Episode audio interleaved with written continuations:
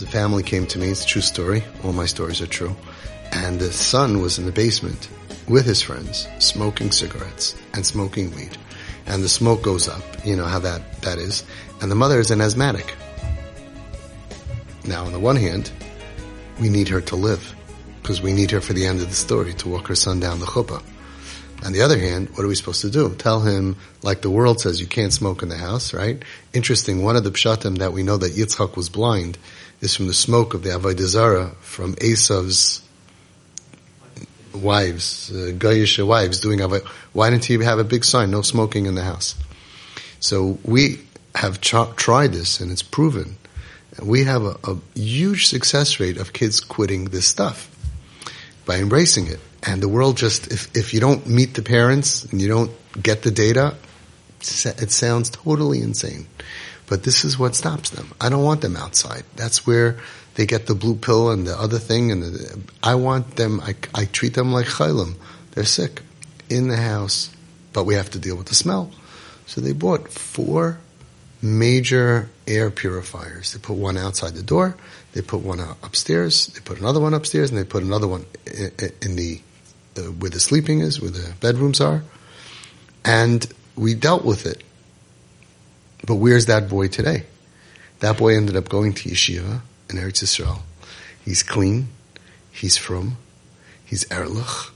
And at that time, it was such an extreme concept. Like, we're going to let him do it in our house, and it's illegal. Now, to make things worse, he started selling drugs. So this is very, very difficult. And if this wasn't more successful than the conventional way, we would never do it. But our goal is, we want them to get healthy. So that's what we have to do. We have to support, again, under my guidance, together with Daas Torah, we take everything into the picture, take all the other kids and everything. We have to balance everything. But the more that we get used to treating this like a machla, which we would do automatically, then that's the winning solution. So let's do what we're always going to do. What would be chas v'shalom al tiftach peh if this child had yena machla? And the pain is so bad that all the medication in the world doesn't numb it. And what do they recommend? And they say, weed, marijuana is the best thing for him for his pain. Would we tell a kid, not in my house, you go outside, there's other kids, Bobby upstairs, mommy has asthma. Would we say that to a kid who has cancer? And the answer is absolutely not. But what about all the other problems? Find solutions. I look at this the same way. The kids smoking weed in our group are not doing it for fun. They're doing it to numb their pain. Their pain that other people stab them. They have sicknesses. It's not cancer, so it's anxiety, social anxiety, destroyed self, depression, borderline personality disorder. You can call it a lot of different things. Your kids got stamped with a lot of stamps. It's a machla. So we so naturally know how to deal with physical illness. And if your friend would tell you, you let your kid smoke weed in the house, tell him you can't smoke, and the kid had yena machla, what would you nobody would say that to you. And you would be like, what are you, crazy? They should make him go outside in his wheelchair and go to the park and hang out with no, in my house. And nobody would say different.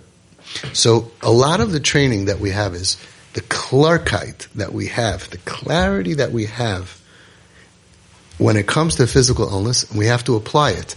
So why don't we? 2 reasons. First reason is, this did not exist 30 years ago.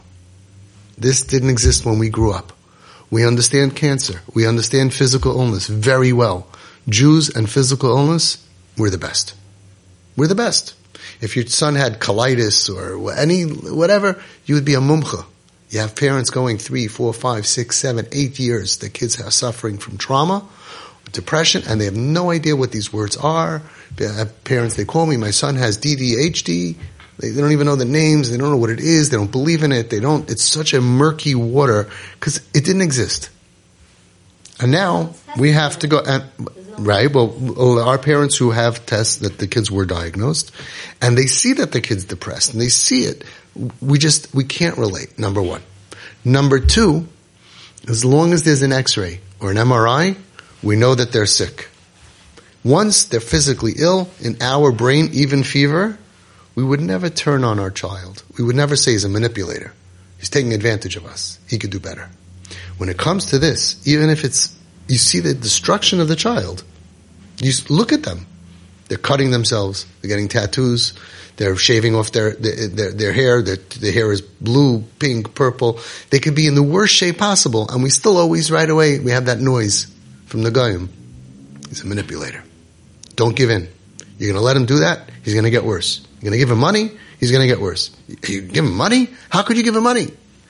He's going to get worse. And my experience, his experience with these kids is mamish nothing further from the truth. They're not manipulators, only when they feel hated and misunderstood. They're not taking advantage of anybody. They're not trying to suck everything out of you. They're trying to survive.